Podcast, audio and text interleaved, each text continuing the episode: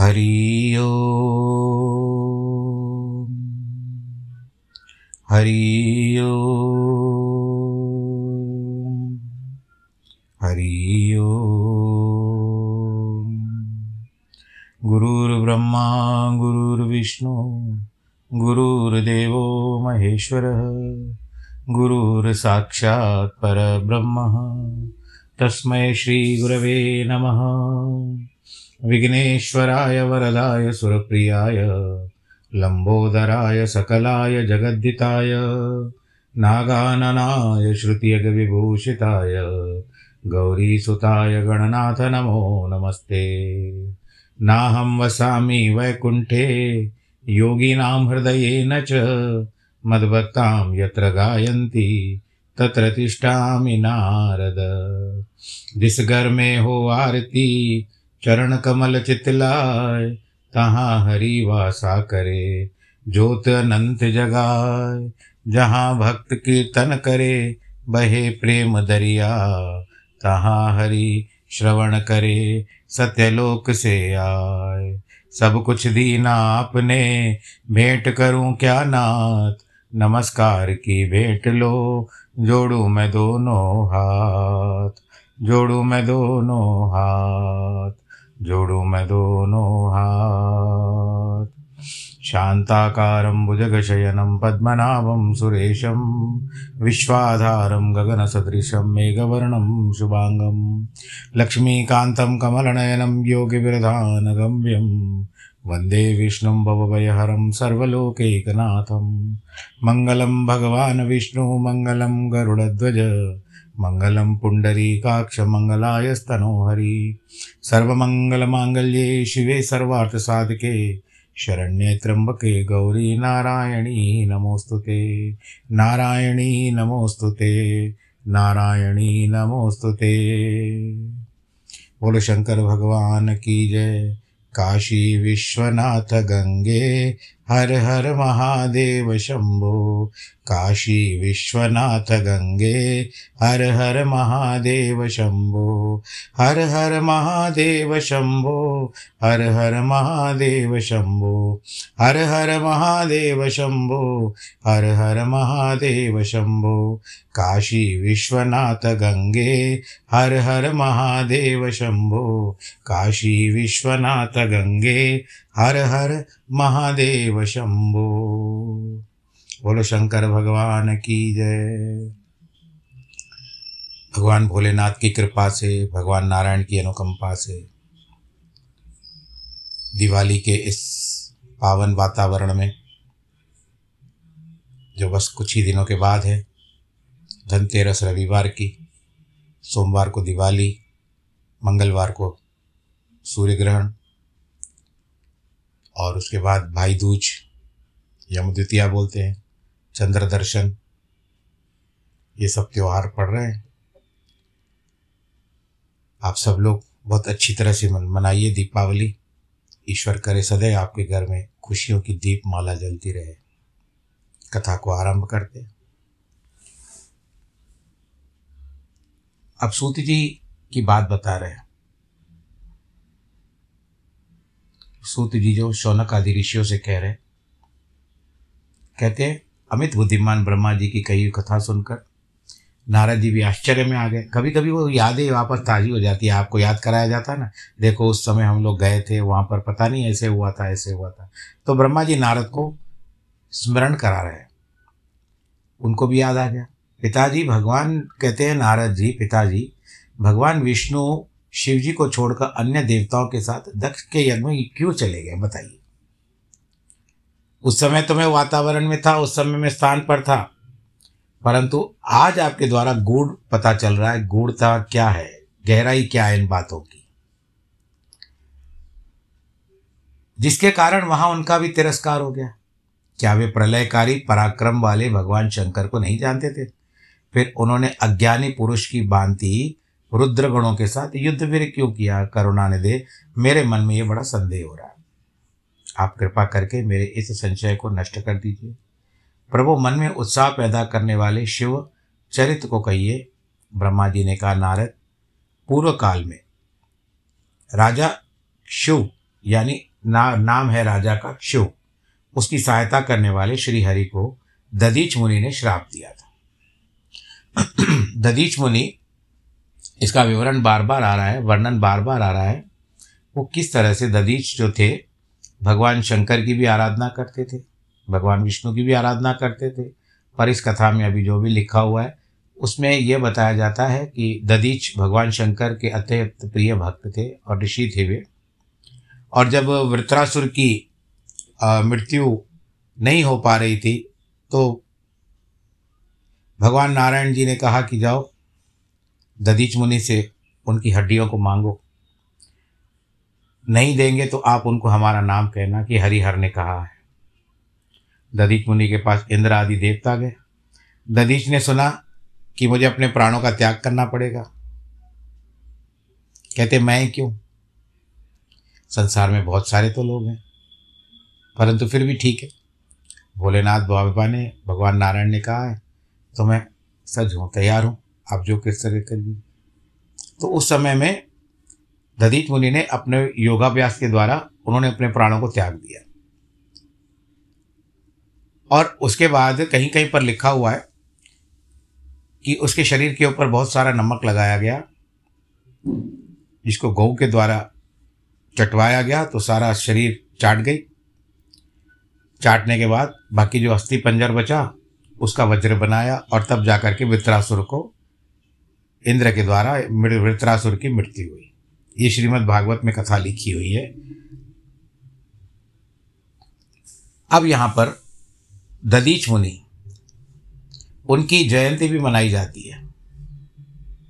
वर्ष में एक बार। आपको पता है कि राधाष्टमी होती है साल में।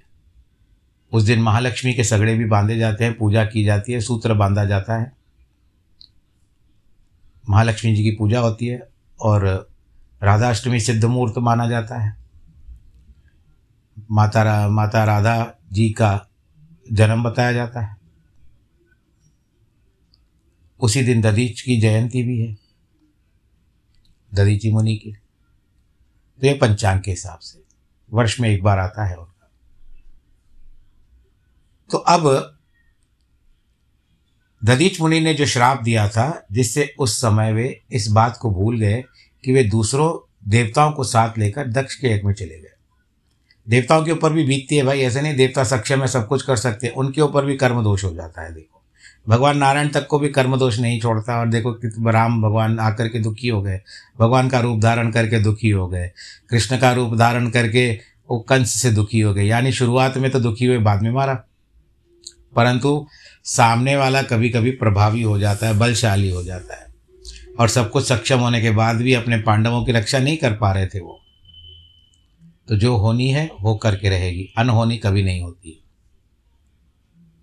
इसीलिए ददीच ने क्यों श्राप दिया? सुनो, प्राचीन काल में शिव नामक प्रसिद्ध एक महातेजस्वी राजा होकर के गए हैं। वे महाप्रभावशाली मुनीश्वर ददीश के मित्र थे। दीर्घकाल की तपस्या के प्रसंग से शिव और ददीश के विवाद में आ, इन दोनों में विवाद विवाद आरंभ हो गया। जो तीनों लोकों में महान अनर्थकारी के रूपों में विख्यात हुआ। उस विवाद के में क्या था? वेद के विद्वान शिव भक्त ददीच कहते थे कि शूद्र, वैश्य और क्षत्रिय इन तीनों वर्णों में ब्राह्मण श्रेष्ठ है, इसमें संशय नहीं है। महामुनि ददीच की बात सुनकर के धन वैभव के मध्य से मोहित हुए राजा शिव ने उससे प्रतिवाद कर दिया, जिसको हम लोग डिबेट कहते हैं, आपस में दोनों की बातचीत हुई। शिव कहते हैं, राजा इंद्र, आदि आठ लोकपालों के स्वरूप को धारण करता है। वह समस्त वर्णों और आश्रमों का पालक एवं प्रभु है। इसीलिए राजा ही सबसे श्रेष्ठ है। राजा की श्रेष्ठता का प्रतिपादन करने वाली श्रुति भी कहती है कि राजा सर्वदेवमय है। राजा प्रजा का पालक होता है। इस श्रुति के कथनानुसार जो सबसे बड़ा देवता है, वह मैं ही हूँ। इस विवेचन से ब्राह्मण की अपेक्षा राजा श्रेष्ठ होता है। हे च्यवन नंदन, यानी महर्षि च्यवन जी के पुत्र, आप इस विषय में विचार करें कि मेरा अनादर न करें, क्योंकि मैं सर्वथा आपके लिए पूजनीय हूँ। आप ब्राह्मण हो, मैं राजा हूँ। आपको मेरी सभा में आना पड़ता है। राजा क्षु की बात मत श्रुतियों और स्मृतियों के विरुद्ध था। इसे सुनकर भृगुकुल भूषण मुनिश्रेष्ठ ददीच को बड़ा क्रोध हुआ। मुने अपने गौरव का विचार करके कुपित हुए। महातेजस्वी ददीच ने शिव के मस्तक पर बाएँ हाथ से मुक्का मार दिया। उनके मुक्के की मार खाकर ब्रह्मांड के अधिपति, कुत्सित बुद्धि वाले शिव अत्यंत कुपित होकर के गरज उठे। उन्होंने वज्र से ददीच को काट डाला। उस वज्र से आहत होकर भृगवंशी ददीच पृथ्वी पर गिर पड़े। भार्गव वंशधारी ददीच ने गिरते समय शुक्राचार्य का स्मरण किया। योगी शुक्राचार्य ने आकर ददीच के शरीर को, जिसे शिव ने काट डाला था, तुरंत जोड़ दिया। ददीच के अंगों को पूर्ववत जोड़कर शिव भक्त शिरोमणि तथा मृत्युंजय विद्या के प्रवर्त शुक्राचार्य ने उनसे कहा, तात ददीच मैं सर्वेश्वर भगवान शिव का पूजन करके तुम्हें श्रुति प्रतिपादित महामृत्युंजय नामक श्रेष्ठ मंत्र का उपदेश देता हूँ, जिसको हम त्र्यंबकम यजामहे कहते हैं। हम उसकी आराधना करते हैं। त्र्यंबक का अर्थ है तीनों लोकों के पिता, प्रभावशाली शिव। वे भगवान सूर्य, सोम और अग्नि, तीनों मंडलों के पिता हैं। सत्व, रज और तम तीनों गुणों के महेश्वर हैं। आत्मतत्व, तत्व विद्या तत्व शिव तत्व इन तीनों तत्वों में आवाहनीय है, घारपत्य और दक्षिणाग्नि। इन तीनों अग्नियों में सर्वत्र उपलब्ध होने वाले पृथ्वी, जल एवं तेज, इन तीन मूर्त भूतों के अथवा सात्विक आदि भेद से त्रिविध मूर्तों के। इन तीनों देवताओं के महान ईश्वर महादेव जी हैं, ब्रह्मा, विष्णु, शिव में। मंत्र का द्वितीय चरण है कि सुगंधिम पुष्टिवर्धनम। जैसे फूलों में अति उत्तम गंध होती है, उसी प्रकार वे भगवान शिव संपूर्ण भूतों में, तीनों गुणों में, समस्त कृत्यों में, इंद्रियों में अन्य अन्य देवतों में, गणों में, उनके प्रकाशक सारभूत आत्मस्वरूप है। सुगंधयुक्त है और देवताओं के भी ईश्वर है। अब पुष्टिवर्धनम का अर्थ है कि उत्तम व्रत पालन करने वाले द्विजश्रेष्ठ महामुनि नारद, उन अंतर्यामी पुरुष शिव से प्रकृति का पोषण होता है। महतत्व से लेकर विषय पर्यंत, विशेष पर्यंत, संपूर्ण विकल्पों की पुष्टि होती है। मुझे ब्रह्मा का, विष्णु का, मुनियों का और इंद्रियों सहित देवताओं का भी पोषण होता है। इसीलिए पुष्टिवर्धन है। अब मंत्र के तीसरे और चौथे चरण की व्याख्या करते हैं। उन दोनों चरणों का स्वरूप है। उर्वारुकम एवं बंदनान मृत्यु और मोक्ष मामृता। प्रभो, जैसे खरबूजा पक जाने पर लता बंद से छूट जाता है, बेल पर लगा हुआ रहता है ना खरबूजा, और देखो उसमें भी कितनी शक्ति है, इतना सारा, एक ऐसे खाली झटका लगो तो टूट जाती है लता, बेल। परंतु खरबूजे को संभाल करके बैठती है, तरबूजे को संभाल करके बैठती है, लौकी को संभाल के बैठती है, ये सारे भारी भरकम फलों को संभाल बैठती है, क्योंकि वो उनकी जननी है। परंतु जब वो पक जाता है खरबूजा, लता बंधन से छूट जाता है, उसी तरह मैं मृत्यु रूप बंधन से मुक्त होकर जाऊँ। अमृत मत मोक्ष पद को से कभी अलग ना हो। वे रुद्रदेव अमृत स्वरूप है, जो पुण्य कर्म से, तपस्या से, स्वाध्याय से, योग से अथवा ध्यान से उसकी आराधना करता है।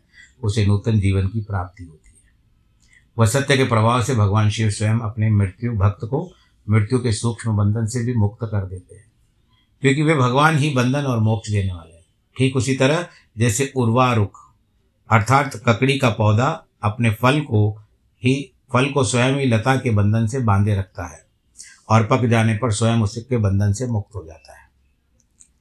यह मृत्यु संजीवनी मंत्र है, जो मेरे मत से सर्वोत्तम है। तुम प्रेम पूर्वक नियम से भगवान शिव का स्मरण करते हुए इस मंत्र का जप करो। जप और हवन के पश्चात उसी से अभिमंत्रित किए हुए जल को दिन और रात में पियो तथा शिव विग्रह के समीप, यानी मूर्ति के समीप बैठ करके उन्हीं का ध्यान करते रहो। ओम नमः शिवाय, या त्र्यंबकम यजामहे। इससे कहीं भी मृत्यु का भय नहीं रहता। न्यास आदि सब कार्य करके विधिवत भगवान की पूजा करो। न्यास होता है ना, जैसे करते हैं, हृदय पे हाथ लगाओ, सिर पे हाथ लगाओ, शिखा पर हाथ लगाओ, दोनों जो कंधे हैं कुल्ले हैं, उनके ऊपर हाथ लगाओ, नेत्रों पर हाथ लगाओ, चारों तरफ़ से चुटकी बजती है, ये सारे न्यास होते हैं। ये केवल मैंने आपको संक्षेप में बताया। और शांत भाव से भगवान शंकर भक्त वत्सल का ध्यान करना चाहिए। मैं भी भगवान शंकर का ध्यान करता हूँ। ये भृगु जी कह रहे हैं, शुक्र शुक्राचार्य कहते हैं, जिनके अनुसार उनका चिंतन करके मंत्र जप करना चाहिए। इस तरह निरंतर जप करने से बुद्धिमान पुरुष भगवान शिव के प्रभाव से उस मंत्र को सिद्ध कर लेता है।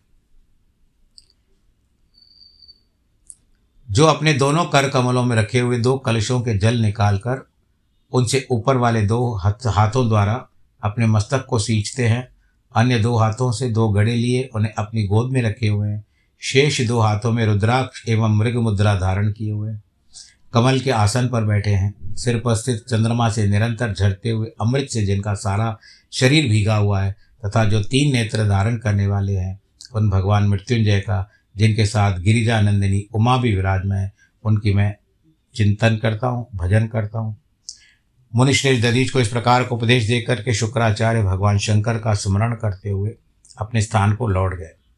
उनकी ये बात सुनकर महामुनि दधीज बड़े प्रेम से शिव जी का स्मरण करते हुए तपस्या के लिए वन में गए। वहाँ जाकर के उन्होंने विधि पूर्वक महामृत्युंजय का मंत्र जाप और प्रेम पूर्वक भगवान शिव की चिंतन करते हुए शिव जी का तपस्या प्रारंभ कर दी। दीर्घ काल तक, यानी बहुत समय तक, उस मंत्र का जप और तपस्या के द्वारा भगवान शंकर की आराधना करके दधीच ने महामृत्युंजय को, शिव को संतुष्ट किया। उस जप से प्रसन्न चित हुए भक्तवत्सल भगवान शिव दधीश के प्रेमवश उनके सामने प्रकट हो गए। अपने प्रभु शंभु का साक्षात दर्शन दे करके मुनेश्वर दधीश को बड़ी प्रसन्नता हुई। उन्होंने विधि पूर्वक प्रणाम करके दोनों हाथ जोड़ करके भक्ति भाव से भगवान शंकर का स्तवन किया। कहते मुनि मुनि के प्रेम से प्रसन्न हुए भगवान शंकर जी चवन कुमार दधीश से कहते हैं कि तुम वर मांगो। भगवान शिव का वचन सुन करके भक्त शिरोमणि दधीच दोनों हाथ जोड़ करके भगवान जी की प्रार्थना करते देव के देव, महादेव जी, देवादिदेव, मुझे तीन वरदान दीजिए। मेरी हड्डी वज्र हो जाए। मेरा कोई वध न कर सके और मैं सर्वत्र अधीन रहूँ, कभी मुझमें दीनता ना आए। अधीन रहूँ। अधीन अलग होता है। किसी के संरक्षण में हो जाते हो, अधीन होते हो, वो बड़ी ध आती है। और ये अधीन यानी मैं बिल्कुल जैसे दीन बंधु दीनानाथ, मेरी जोड़ी, मेरी दीन बंधु दीनानाथ, मेरी डोरी तेरे हाथ। दीन। दीन बंधु भगवान जी को कहते हैं ना, रक्षा करने वाले, दया करने वाले। तो दीन, जैसे दीन भिखारी होते हैं, दीन अनाथ होते हैं तो दीन अलग होता है, अधीन रहूँ। किसी के संरक्षण में न रहूँ, मैं स्वतंत्र रहूँ और मेरी रक्षा करने के लिए मैं स्वयं सक्षम बन जाऊँ। दधीश का वचन सुनकर के भगवान परमेश्वर शिव कथास्तु कह करके उनको तीनों वरदान देते हैं। शिव जी से तीन वर पाकर के वेद मार्ग में प्रतिष्ठित महामुनि दधीच आनंद मग्न हो गए। और शीघ्र ही राजा शिव के स्थान पे गए।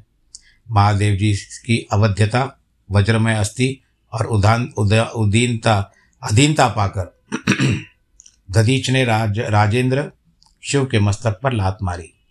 फिर तो राजा शिव ने भी क्रोध करके दधीच पर वज्र से प्रहार किया। वे भगवान विष्णु के गौरव से अधिक गर्भ में गर्भ में भरे हुए थे। उनको भगवान विष्णु की भक्ति थी, इनको शिव की भक्ति थी। परंतु शिव का चला हुआ, चलाया हुआ जो वज्र था, वो परमेश्वर शिव के प्रभाव से महात्मा दधीच का नाश नहीं हुआ। इससे ब्रह्म कुमार शिव को बड़ा विस्मय हुआ। मुनीश्वर दधीच को अवध्यता, अधीनता तथा वज्र से भी बढ़ चढ़ करके प्रभाव दे करके ब्रह्म कुमार शिव के मन में बड़ा आश्चर्य हुआ। उन्होंने शीघ्र ही वन में जाकर इंद्र के छोटे भाई मुकुंद की आराधना की करनी आरंभ कर दी, यानी भगवान नारायण की। वे शरणागत पालक नरेश, मृत्यु से जय सेवक दधीश के पराज, से पराजित हो चुके थे। शिव की पूजा से गरुड़ ध्वज भगवान मधुसूदन बहुत संतुष्ट हुए। उन्होंने राजा को दिव्य दृष्टि प्रदान की। उस दिव्य दृष्टि से जनार्दन देव का दर्शन करके उन गरुड़ ध्वज को शिव ने प्रणाम किया, फिर वचनों के द्वारा उनकी स्तुति की। इस प्रकार देवेश्वर आदि से प्रशंसित तथा अजय ईश्वर, श्री नारायण देव का पूजन और स्तवन करके राजा ने भक्तिभाव से उनकी ओर देखा तथा उन जनार्दन के चरणों में मस्तक रख दिया। और अभी आप अपना अभिप्राय सूचित किया। ददीज के नाम से एक ब्राह्मण है, जो धर्म के ज्ञाता है भगवान जी। उनके हृदय में विनय का भाव है। वह पहले मेरे मित्र थे। इन दिनों रोग शोक से रहित तो मृत्युंजय महादेव जी की आराधना करके उन्हीं कल्याणकारी शिव के प्रभाव से समस्त अस्त्रों शस्त्रों के सदा अवध्य हो गए मैं नहीं मार सकता उनको। एक दिन उस तपा, महातपस्वी ददीच ने बड़ी सभा में आकर अपने बाएँ पैर से मेरे मस्तक पर बड़े वेग से प्रहार किया। बड़े गर्व से कहते हैं, मैं किसी से डरता नहीं है। हरे वे मृत्युंजय से उत्तम वर पाकर अनुपम गर्व से भर गए थे।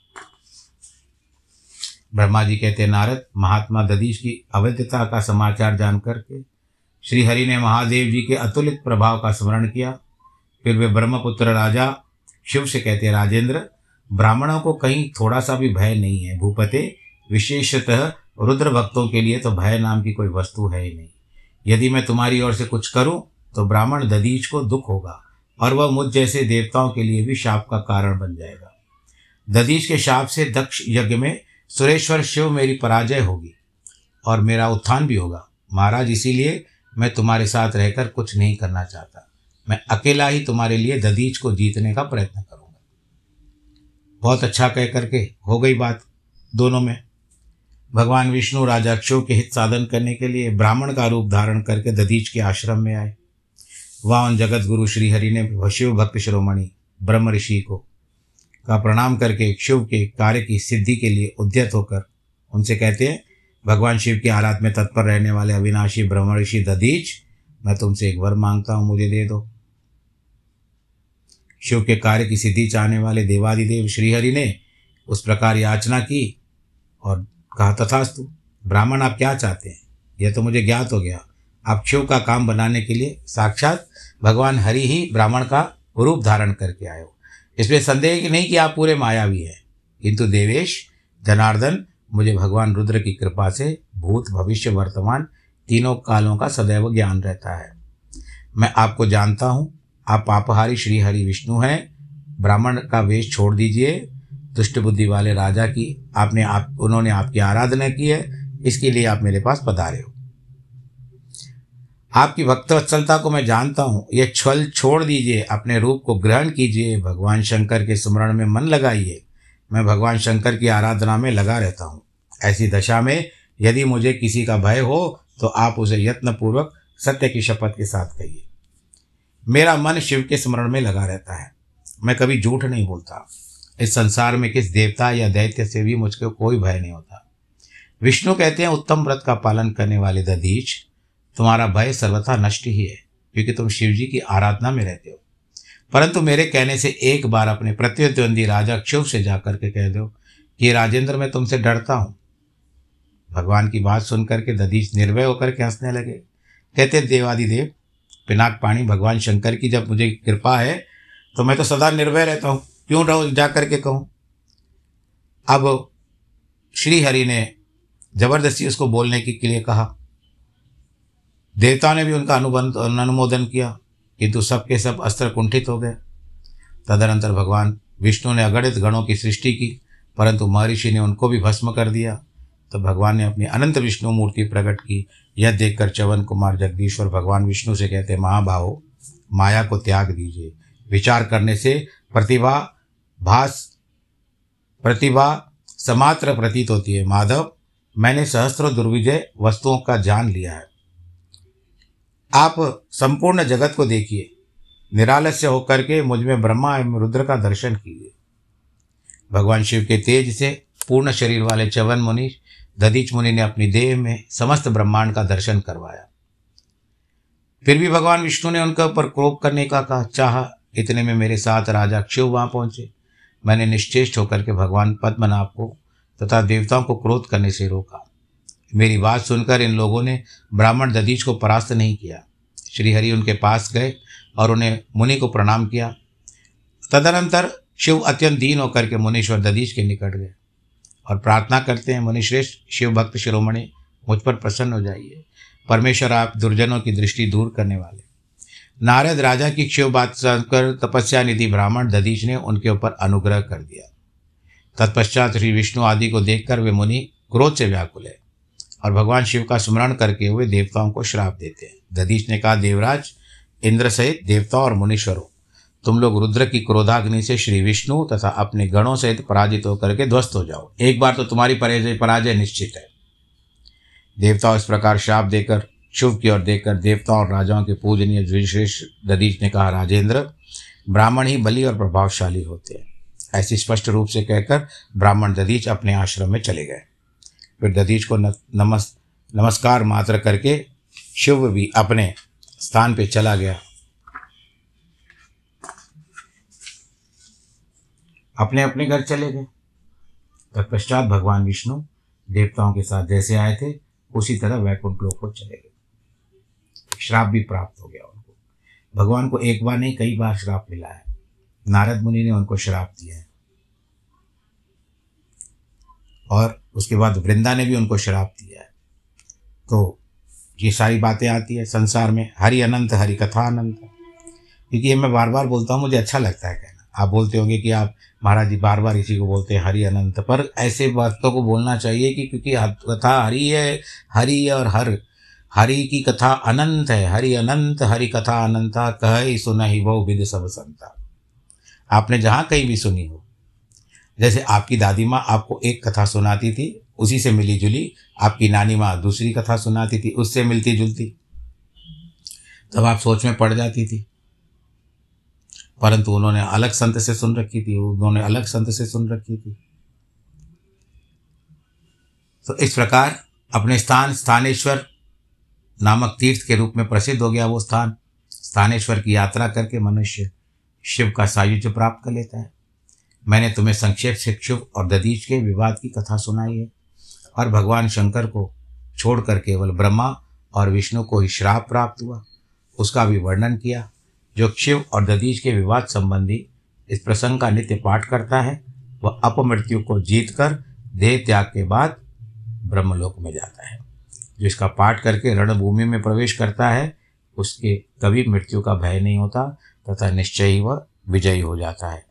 एक गणेश जी का भी मंत्र है, द्वादश मंत्र में आता है, वो है, सुमुख इष्ट एक दंतश्च, अच्छे मुख वाले एक दंत वाले, सुमुखश्च एक दंतश्च कपिलो गजकर्ण का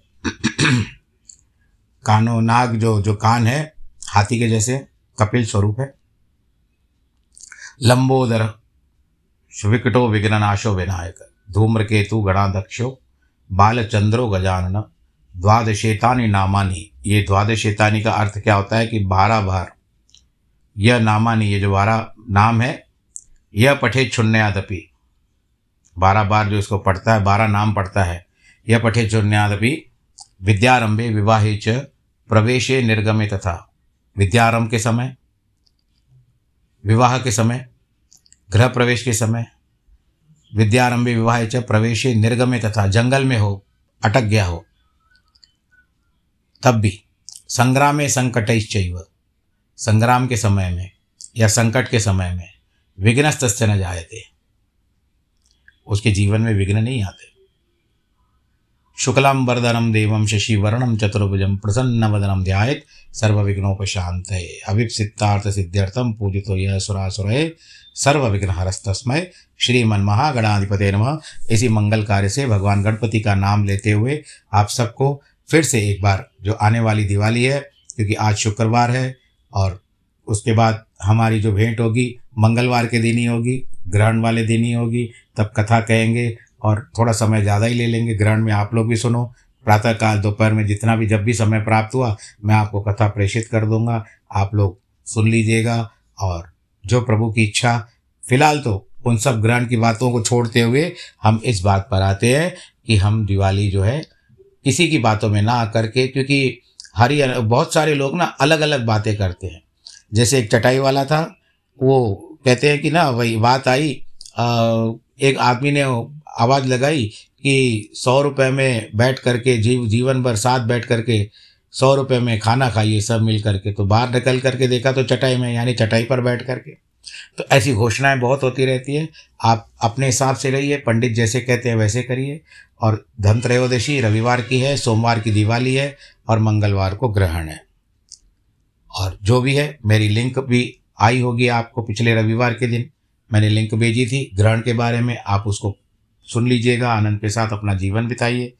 ईश्वर आप सबको सुरक्षित रखे, प्रफुल्लित रखे, आनंदित रखे मोहित रखे, यानी अपने कार्यकलाप में आनंद के साथ रहो। साफ़ सफ़ाई हो गई होगी घर की, लगभग पूरी हो चुकी होगी। अपने मैल, मन का मैल भी उसके साथ साथ साफ़ हो गया होगा। और सब बातों को भुला करके सर्वधर्मान परित्यज मामेकम शरण प्रजम तम सर्व पापे व्यो मोक्षामी माशुच जन्मदिन वैवाहिक वर्षगांठ वालों को बहुत बहुत बधाई। खुश रहे। नमो नारायण।